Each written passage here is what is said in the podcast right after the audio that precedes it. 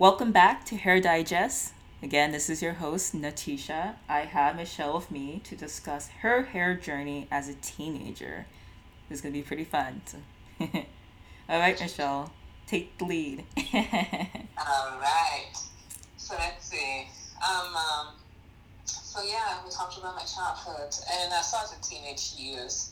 I, I think around like uh, when I was maybe I think ten, um, uh, I was braiding my hair already, um, like constantly braiding it. But I remember this uh, specific instance. My uh, my grandfather died, and as mm. part of our culture, when somebody close to you dies, you're supposed to shave our hair. Oh. Um, uh, I remember I didn't want to. Yeah. It's uh, it's a very ingrained part of the culture. At least it used to be. It's been changing over the past few years. Mm-hmm. But I remember at the time, our parents were like, "No, you have to shave your hair. You have to you have to do it. Your grandpa just died. What do you mean you're not shaving your hair and all of that?" Yes. Right. So, so uh, we actually did end up shaving it. And I remember I was so unhappy about that, and that's kind of when I started questioning part of the culture. I just Yeah. it, it just didn't make sense. He, he had died. I mean, what was the point? Yeah, yeah. And uh, yeah, Mm. um, uh, so yeah, that was kind of uh, an important point in my life too. And that kind of uh, so when my hair started, because again, when uh, because when we did that, then of course people were making fun of us. Oh, you're completely bald. Um, uh, I can't believe you did that. Oh, you're ugly. Look at your big, huge, huge giant hair. I can see your big dick now. you know how cruel are. Yeah, so mean. Oh my goodness. yes. It was for a good cause. no, I, I didn't know that. It's part of the culture, so they know the kids are just mean and cruel. Yes. so that's still kind of stands out to me. But then I let that grow, and I was doing a lot more of the threading and uh, cornrows and and then uh, micros for the holidays Yes. and all of that. And I actually I came to the to the U.S. when I was kind of 13 going on 14 Mm-hmm. and uh, it became a very interesting experience too because I went from having like countless people willing to and able, able and willing to do my hair as often as I pretty much wanted to Oh, that's awesome. having literally nobody to do Mm. my hair. So that was a huge culture shock. Yeah. My mom, she's not, she doesn't know how to braid. Um, um, and of course, you know, Letitia, how expensive it is to actually get your hair braided here. Oh yeah. Uh, it it yeah. adds up. It's, it's hundreds of dollars, and then the process of scheduling an appointment yes. and uh, all of that. So it, that was quite a culture shock for me. Yeah, it's a whole like procedure you have to go through. You know, it's, you gotta plan it out. You know, you gotta make sure you got everything's in place. It's Exactly. yeah, it's totally different. Very, very different. So different, in fact. Oh man. Um, uh, I remember when I was actually flying out here, my mom had me get some micro braids, very, very tiny ones. I Mhm. remember it was so pretty, with a burgundy, uh, bur- burgundy colored hair. It was very pretty, Ooh. very small. And she was telling me specifically, oh, you have to do something that's gonna last because there isn't anybody to do your hair here. Of course, I mean, you hear that, but you can't quite imagine what it's like, of course. yeah. Yeah, so when I got here, she had me keep it for I think close to three months. And I remember being so mad and just so confused. Like, Yeah. why do I need to keep it this long? Because uh, again, I was used to having my hair, even micro braids, the most they would ever last was one month. Wow. And even that was pushing it. That's definitely different here because people will try to extend it as long as possible because it's so expensive. yes, it was so expensive. And mine were tiny, tiny. I don't, I don't even think they do micros like that anymore. These days it's just weaves.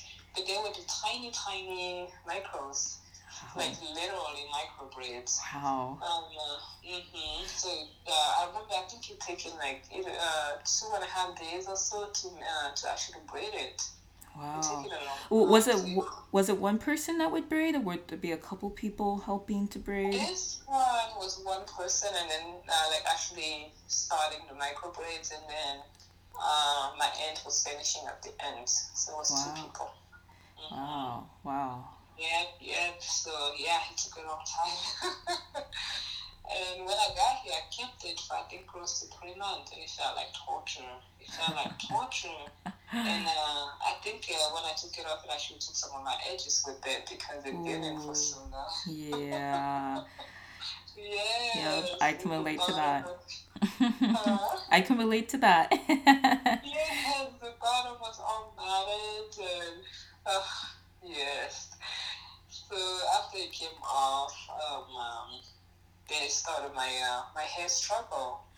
Mm. Again, my mom didn't know how to braid, so she would do her best and do like some big uh, cornrows on it, but it wouldn't last, of course, and it wasn't really pretty to begin with. And uh, she would try to thread it whenever she could, but again, it wasn't it wasn't much she could do that to really make it presentable. hmm So a lot of the time, uh, going to high school, I'll have these ugly braids over here. I don't even want to look at pictures from back then. But every now and then, we have uh, we had some family friends who actually were braiding. They were Mhm. professional braiders, and they had their own salons and stuff like that. hmm So every now and then, when we were able to get an appointment for me, those people would braid my hair. Mostly it was micro braids. Get stuff that would stay in for an extended amount of time. Yes. Um, hmm um, uh, so they would braid my hair maybe like once every six months or so. And then the rest of the time, I pretty much just had to play with it myself. Yeah. And I was lucky actually. My cousin, one of my cousins came to live with us, and between the two of us, we, we started braiding each other's hair. Oh. So, hmm I had a little bit of knowledge from back home, and she had a little bit of knowledge too. So, we just kind of kept on cultivating it and practicing on each other's hair. And uh, yeah, it, it gave us the practice that we needed. So today, I, I haven't braided hair in a while now, but hmm I got to the point where I, I was actually fairly good. Oh, that's awesome. I was just gonna ask you, like, did you, you know, learn or practice? And yeah, I mean, that's Mhm. that's great, especially to practice with someone else. You guys are learning together. I think that's even Yes. better. Yeah, yes. So I braid her hair, she braid my hair. And then every now and then the family friends who um, who had hair braiding salons would go over there sometimes and spend a day and maybe bring home fifty dollars or something like that. So it was actually pretty cool. nice. yeah. Well, you learned a, Yeah. a good skill, you know, when you were a Yeah. teenager. I think that's really important to have. Um, I can say I did not do that as a teenager, but it's cool to hear your your perspective and your your story as a teenager.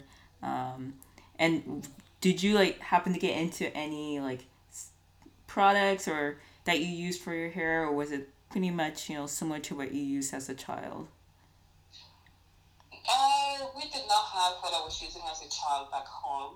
Hmm. So when we got here, oh, what we were using, there were some of those curls and haze and uh, enhancer products. Ooh, I'm trying to think of some of the names. Oh man, there was some that you mentioned last time. Yeah, there's Um, I don't. Yeah, there's a, quite a bit of different gels and conditioners and Mm-hmm. um, oh, that man. popped up a lot. Um, there's so many different products, but I think- Yes. Oh, here in the U.S. it's a big, big thing. Products for it's sure. a huge industry. It's Yeah. a huge, huge industry. And oh, yeah, I should mention, I uh, I started putting my hair. I started putting my hair too when I got here, and of course it never took because my hair getting so thick and coarse. Mm-hmm, mm-hmm. it never took, so I kept on humming it, and I tried. I actually tried a uh, a wide variety of relaxer. I guess I should say I, sh- I was relaxing my hair. Yes. or I was trying to relax my hair, and I was trying a, a wide variety of products, and none of them actually did anything. I remember trying pink. I remember trying olive oil. Oh. Um, um, hmm Yeah, yeah. And uh, what else? I pretty much just went to the uh, to the hair store and I would buy whatever was there that I hadn't tried yet, and just pretty much go ahead and try it. About every six to eight weeks, Nice. that was a disaster. My hair was a mess. Oh. it's like what's going on? What's all this stuff? yes, it just would not relax. It would not relax, and I just I wouldn't leave it alone because again, at that time with hip hop and R and B, all these beautiful women with uh, silk presses, mm-hmm. ah, I wanted my hair that soft. I wanted it so badly. yeah, yeah. I could definitely relate to that when I was a teenager too. Definitely, it was um, a big thing. You know, relaxing or perming your hair. It was huge. Um, and even my mom, you know, she she did it. She would always perm her hair. So I was like, oh, I want to try it too. But Exactly. It's yeah. such a standard of beauty. Obviously, it used to be such a standard of beauty for Black people. Yes. In, uh, in the, around the world, but especially in America. It is. It really, really is. So uh, sad, isn't it?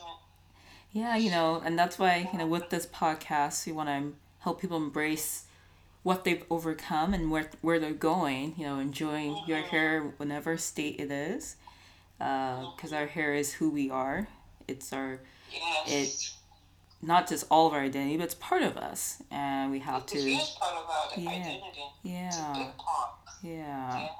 So we, you know, I really want to open the door for people to talk about it and mm-hmm. and really feel confident in the end of their hair and what what they've overcome. So, but yeah, mm-hmm. thank you so much for sharing your story as a teenager with your hair. It sounds just such a journey and you learned some skills along the way which later helped you in life but also things you, you seem like you have to overcome and you did and uh, teenage years are always you know a little struggle you know with the hormones and all that.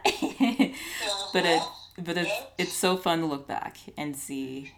Uh, so thank you so much on opening up and talking about that.